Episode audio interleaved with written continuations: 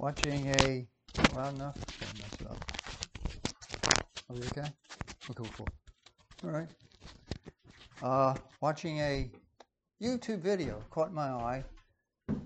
Don't watch as many YouTube videos as I used to. I'm getting better.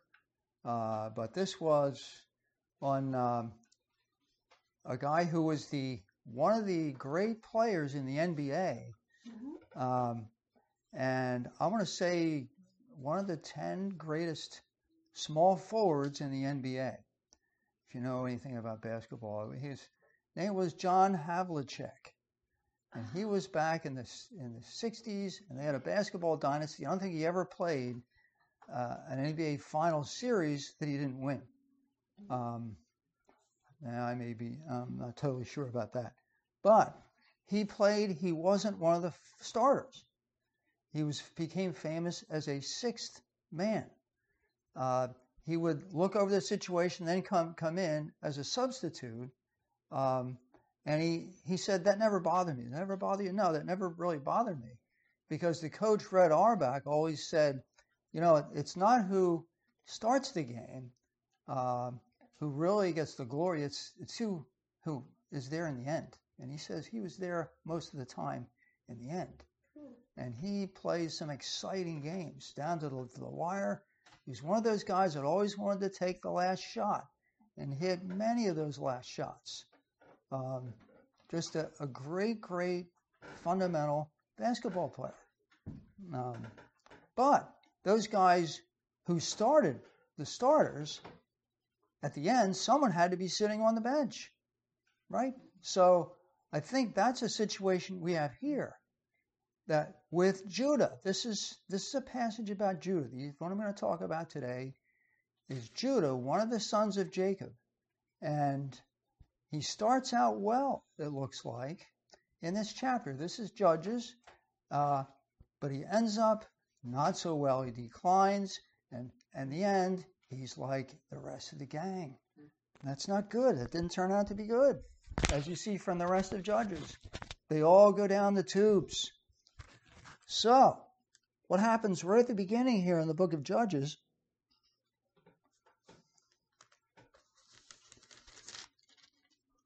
It says, It came about after the death of Joshua. The sons of Israel inquired of the Lord. Well, that's kind of a good thing, isn't it? What were they doing when Joshua was there? Probably sitting back a little bit, right? Wouldn't you be? But Joshua was like Moses. Mm-hmm. Joshua is compared to Moses very much.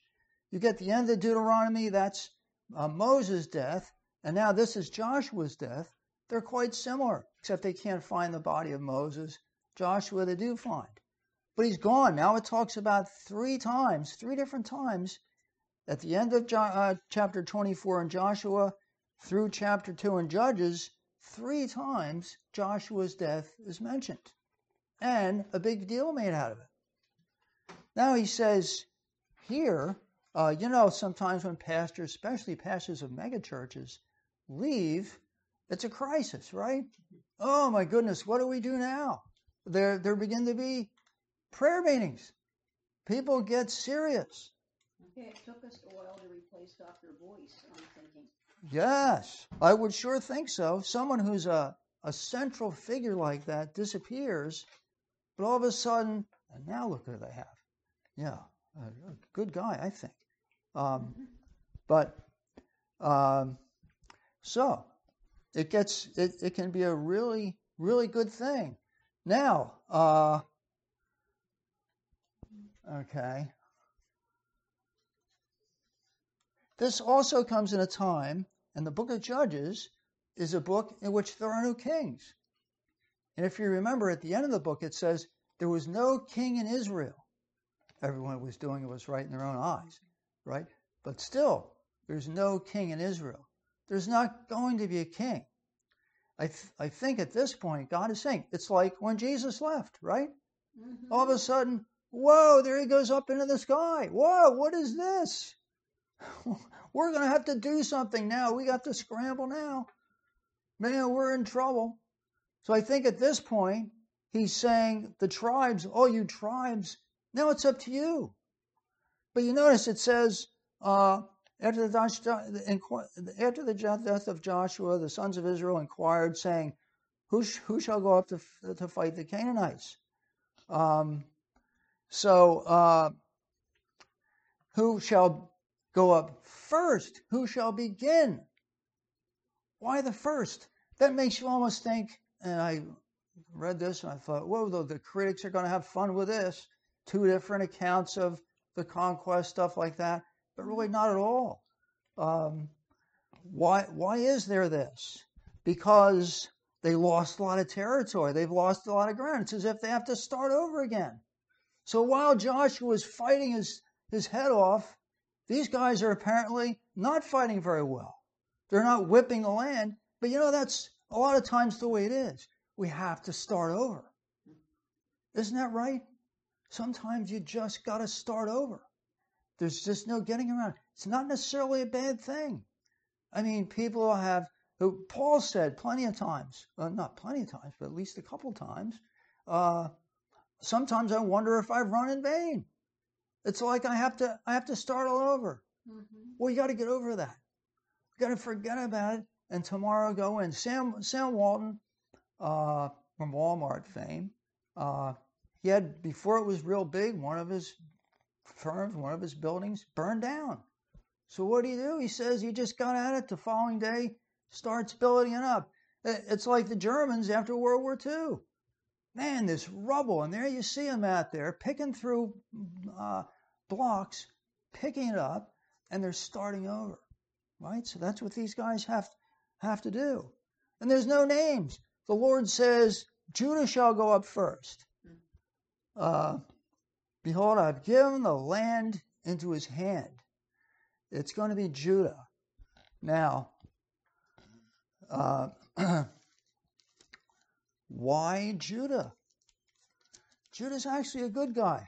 Why not um, Ephraim? Why not one of the sons of Joseph? Uh, well, it wasn't Joseph. And in fact, now that we're saying goodbye uh, to Joshua, Joshua's kind of over, right? Now the understudy comes. That's Caleb. We'll, we'll get to that in a minute. Mm-hmm. All right? So uh, that's okay that Ephraim, that it's going to be Judah. If you remember, uh, Judah was the one who goes up and saves Simeon, who goes down, that is, and saves Simeon from Egypt. He says, Dad, if, if we don't get going, we're starving here. I could have come down and come and, and come back twice. I think that's funny, really. Uh, maybe a little Jewish humor. Uh, we could have been back here twice. Let me go. I'll guarantee I'm going to get Simeon back here, but let me take Benjamin up. He does that. Judah's a savior. Judah saves all of Israel. And then Jacob, in Genesis 49, he blesses. Who's he blessed the most? Judah. He says, all this stuff I could read it, it, it uh, there's not time to read it but he's going to be a lion. The, the scepter is going to be in his hand, stuff like this. Uh, it's one of the longest blessings, except uh, Ephraim, right? Except Joseph. Um, so, so that's Judah. Now, is Judah a good guy? Do you remember the incident where he wound up with, with a prostitute? And uh, remember that incident? He was involved with selling. He's the one that came up with the idea. Let's sell Joseph down to Egypt. Let's get some money for him better than killing him. Still, it's sort of take your pick. So why does, but not really, because Jacob's saying, man, I love that Judah did that. He's blessed. And sure enough, why is it Judah? Because that's how who Jacob blessed in Genesis 49. That's why it's Judah. Simple as that. And now it works out. So, watching the timer. That's where it goes to, oh. right? That's where it goes. Exactly where it goes. Before Christ, it goes to David. This whole thing is now being pointed toward David, this whole chapter. It's, a, it's a very exciting chapter. Even though you wouldn't think, stuck in Judges of all the mess there is, uh, here we are. Okay. Then he picks Simeon. Then Judah said to Simeon, his brother, Come with me into the territory allotted me. I'll fight. We'll, we'll, uh, you help me over here. I'll help you over there. wait a minute. Did Joshua do that? You know, did would David have done that? David just goes, man. That's what Joshua. Did. He just goes. You guys come after me. But now we see some scholars are seeing a weak point in Judah, a chink in his armor. This is going to be about Judah. It's going to be good about Judah, but it's going to gradually build down. So, uh, did he need to talk to Simeon, his brother? Maybe it was a good thing, right? Maybe he's going to teach Simeon how to fight. Is Simeon a fighter? I think he is. Why? Because um, he's fighting next to Judah and they're winning. So maybe he's picking that up. Just like Jesus, there's a, uh, a psalm that says, I forget where it is, who trains my hands for war. Mm. He's maybe training Simeon, uh, which, is, which is a cool thing because that's what Jesus does for us. He chooses people who are not so great and then trains them how to fight. And maybe that's what Judah is doing here. But the other side of that is maybe not. There are people who say he's starting to act like the Canaanites act. Let's get somebody to help me. I scratch his back and so on.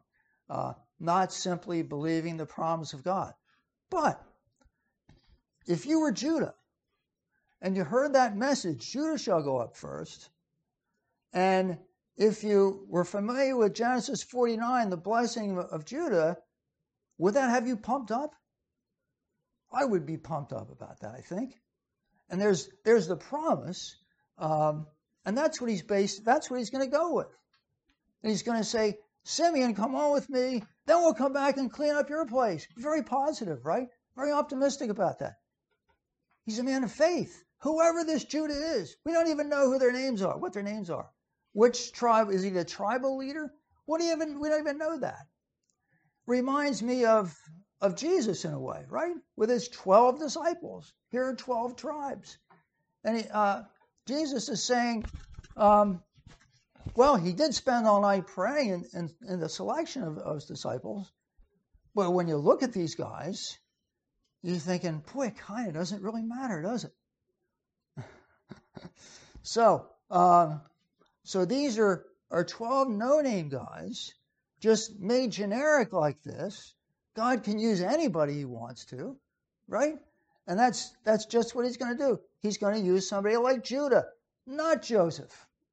Joseph would be the one you would pick, right? If you want to get the more godly guy, it would have to be Joseph and his descendants. But God says, nah, I'll take Judah, right? So,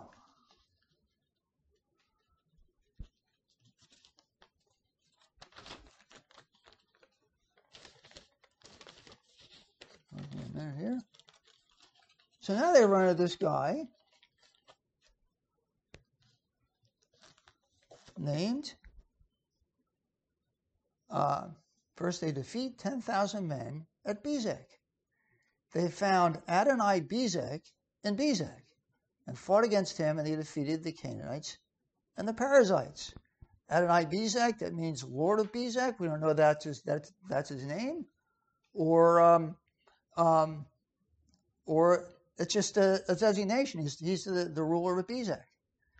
Um, so um, Adonai Bezek fled. Now it says this in succession, four, four verbs. Adonai, Adonai, Adonai fled, they chased him, they caught him, they cut off his thumbs and his big toes. Right? Isn't that bizarre? Yes. Well, this is how we begin the book of Judges. It's going to be more bizarre stuff like that in in Judges, like the death of uh, uh, like Ehud's death of what was his name? Forget his name. Uh, yeah, yeah. The, yep. The, he kills this. Uh, well, that's that's a story for another day. Um, but they pursue him. Oh, oh, I forgot about this. He chooses Simeon, I think partly because Simeon's a warrior. Simeon's a, Simeon's a violent man. I think he's violent. He trains and whatever, but these guys are both violent. You know, we need violence in the kingdom of God. I don't think there's any question about that. And that's what's going to happen here. They chase Adonai Bezek. Uh, he, flee, he flees. They chase him. They find him. They cut off his thumbs and his big toes. Uh, these are violent guys, but it's good violence. They're getting to the bottom. They're, they're getting to this guy, I think, who's a bad guy, right? He's a, he's a pagan, he's a Canaanite ruler, uh, and they're doing the right thing. They're chasing him right to the core, and they find him. And then what do they do? What were they supposed to do? Supposed to kill him, right? This is why should they kill him? Because these guys, these rulers of this world, are dangerous people, aren't they? Mm. They set up this whole power structure and they feed it and maintain it, make sure it's okay. It's all against the God of Israel. It's against the true God. So, uh, what do they do? They don't kill him.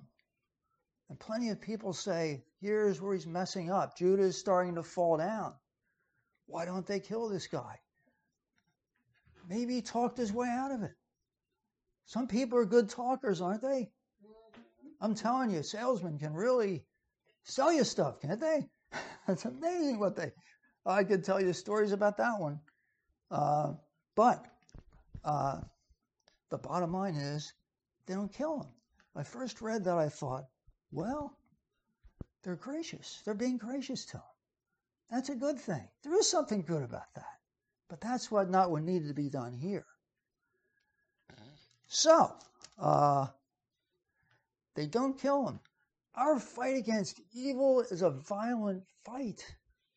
It's a fight to the death. People get killed over this. That's why the opposition to the Word of God. That's why the Word of God is opposed. Some people are okay with it, some people are in between, some people want to kill you. This is how this is. And the more true it is to the word you're saying is to the Word of God, uh, I think the greater, greater the violence is. Look at Jesus. They couldn't wait. He said a couple of things and bang, let's how are we, how are we going to kill him? Right? But this is violent. We're going because we're going to the core. We're going to the core of the problem. That's where the enemy uh, is going to fight his uttermost because we're going to people's heart. This is an individual battle. They're chasing one individual down. Every person matters. Everybody counts. He's messing it up. But now check this out. Here's what he says. After they cut his, his thumbs and his big toes, cut those off. Now, you would think, did he bleed to death from this? Uh, what kind of, this wasn't a surgical operation. They didn't send him to urgent care. Well, you couldn't walk and you couldn't fight. That's the idea. We're going to put this guy out of action. But can he think? He can still strategize, right? Uh, so they really didn't do the job. I, I'm more and more convinced of that. Um, so here's what he says 70 kings with their thumbs and their big toes cut off used to gather up scraps under my table. Yeah. Now, were there 70 kings, or is that just kind of an expression to say, uh, you know, everybody, just a big number, right? The whole world was under my, or a guy talking big talk. That that that might be right. Uh, there they were under my table. So as I have done, so God has repaid me. So Elohim has repaid me. Wish he would have said Yahweh. Wish he would have said Jehovah, right? I wish he would have, because Elohim, could have been one of his gods. But don't tell anybody I said this. Uh, I'll get in trouble for this with who I don't know. But um, uh, uh, I think there's something good about this. I think he's making some kind of confession. I think maybe he's saying, boy, you know what? There's finally justice in this world. I don't see any justice. Look, I cut, hacked somebody's, uh, I was brutal to, the, to these other kings. Don't I deserve some payback on that? So they see at least, he sees at least this part of the being of God through their aggressiveness. But then I would say Well, then what do they do? They send him down to Jerusalem. Why Jerusalem? I'm going to assume Jerusalem's uh, had already been defeated for a time. It's fairly peaceful. He's a prisoner of war in, in, uh, in Jerusalem, and he dies there. So I'm thinking maybe God is saying, aha, justice? You're right about the justice. But now we're going to get real, real justice. You have to die there. You just sacrificed 10,000 people so that you could, you could escape. Yeah. So, uh, so there he is. And yet I want to say, here's a guy, and he's a pagan, and he winds up in Jerusalem. How did he get there? Someone's hands and feet uh, were mutilated. Who does that remind you of? Right? Uh, maybe there's a little touch in this. He finds life doing this, and he winds up in Jerusalem. That's just, like I say, don't tell anybody I said that. That's saying, oh, look, you're trying to find stuff in there. Uh, I do think it's interesting, though. Mm-hmm. He dies in Jerusalem, right? Um, okay. And then, what about being under the table?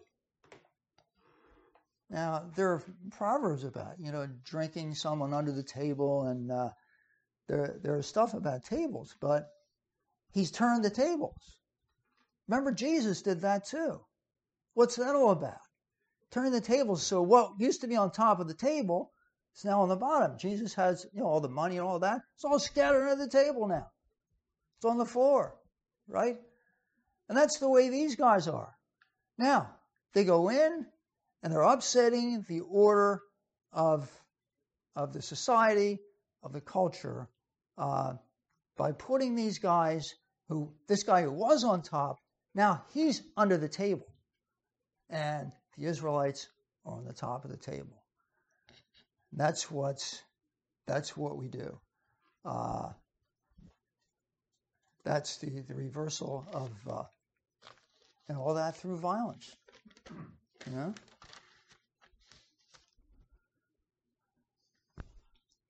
All right. Okay, that's Adonai Bezek. I got my pages lost here. Pardon me, do you know what Bezek means? I was curious. Bezek, I don't know. I do know that they can't, they're not really sure where it even is. Oh, okay. Okay? Yeah. Um, so, okay, after this, the sons of Judah fought against Jerusalem, captured it, struck it with the edge of the sword, and we did. I did make a comment about that. Mm-hmm. Uh, all right. So Judah went up against the Canaanites, verse 10, who lived in Hebron. Um, that's Kiriath Arba. And they struck Sheshai and Ahiman and Talmai. What is the importance of that? Because we're actually hearing about what the city used to be called. Why is that a big deal? Well, a lot of people think it's this guy Arba, uh, and he was sort of the head guy in the city. Remember Numbers chapter 13. Let me just read that a little bit.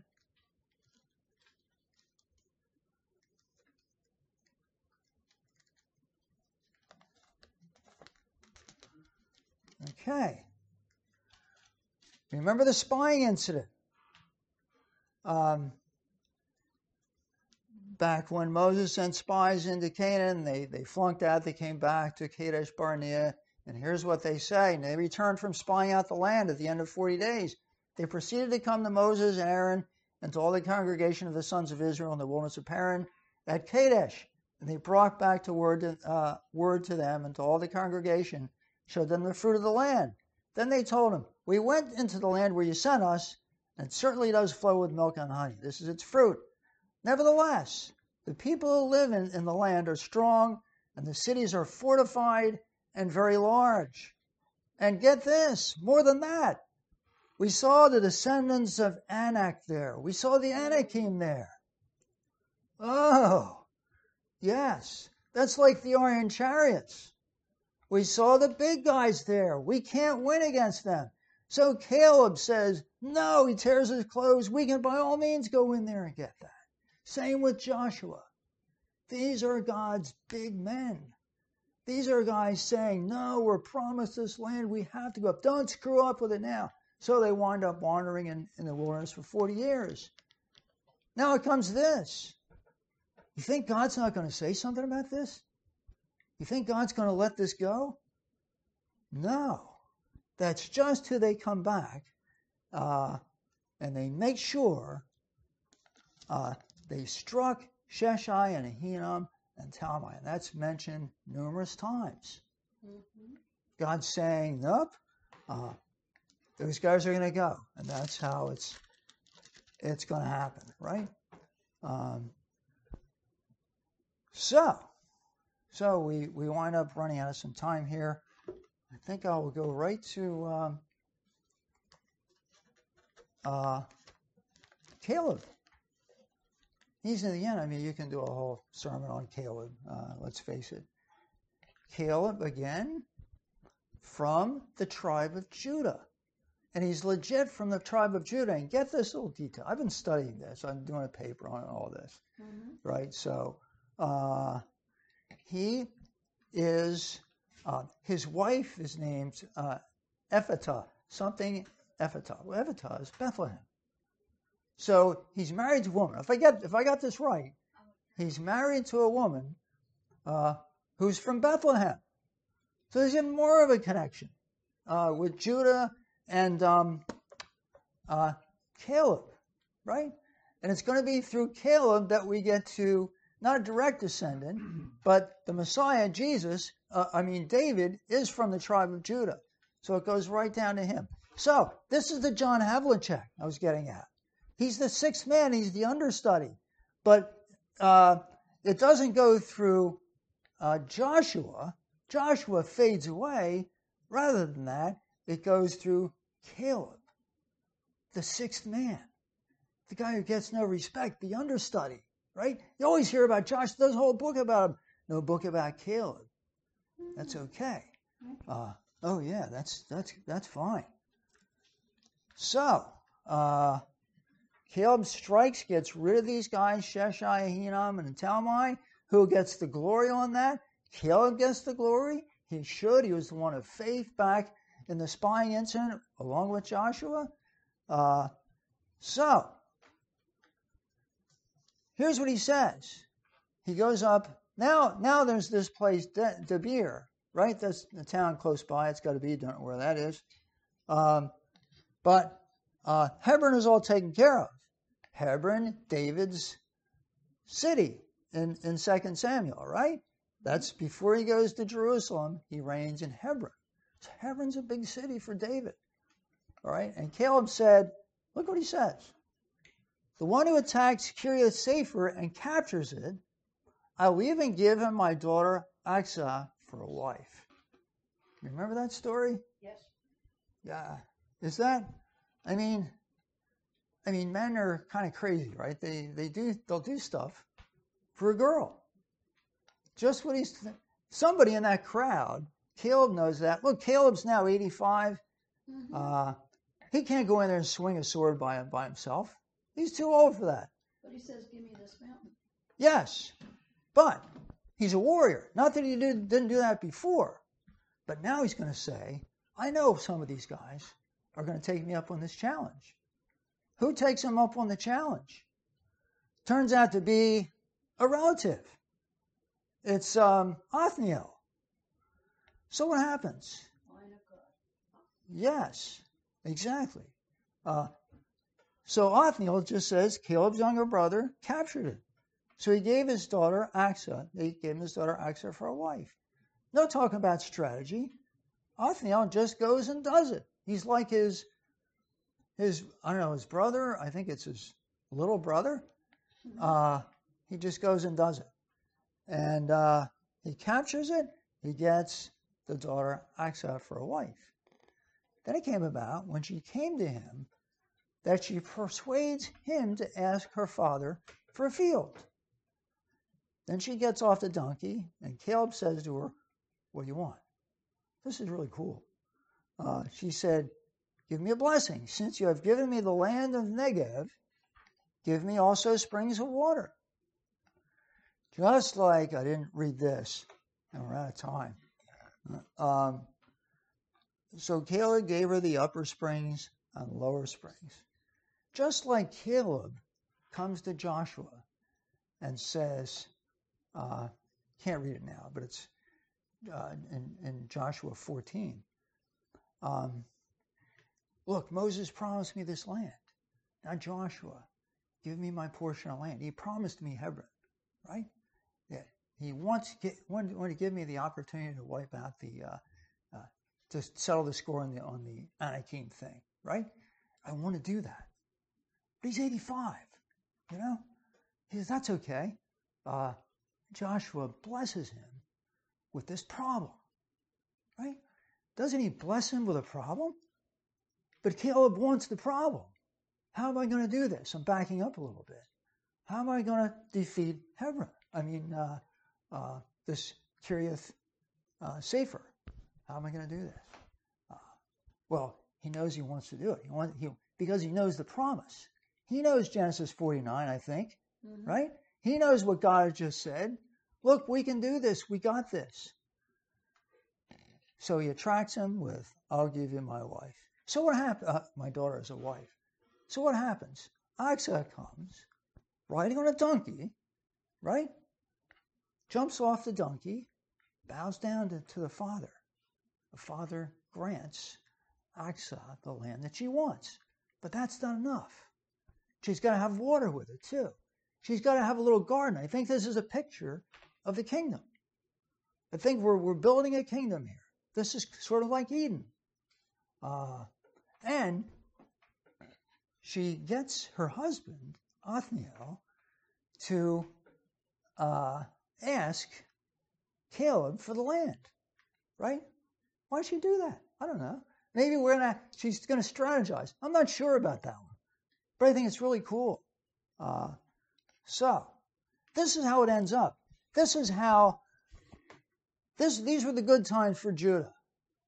And then unfortunately we look at the north, that's Ephraim, that's uh, Joseph's descendants, and they're not doing anything. And they're mixing with the Canaanites. So you have this whole, yeah, before long it just goes downhill. And Then finally, Judah goes downhill too. So it all goes down. It's all a mess. All right? But that's all going to point forward no king, uh, just these tribes. It's eventually going to go to David. David's going to expand this kingdom, right? He's going to make it just like Joshua, like it was for Joshua. Uh, every place where you put the sole of your foot, it will be yours. So we have the mess of judges, not without the bright spot right there at the beginning. There's going to be a kingdom. It's going to be an awesome kingdom. I think that I think that's what that's saying it's going to be a, a kingdom of Judah, right? Um, there's going to be a king. I think that's a picture of a, of a little dynasty, uh, but just a picture of it. See, even in the bad stuff, God is saying, before I leave here, I want you to see a picture.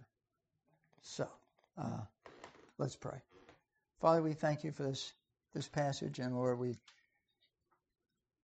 pray that uh, you will help us apply this uh, to our lives. In Jesus' name we pray. Amen.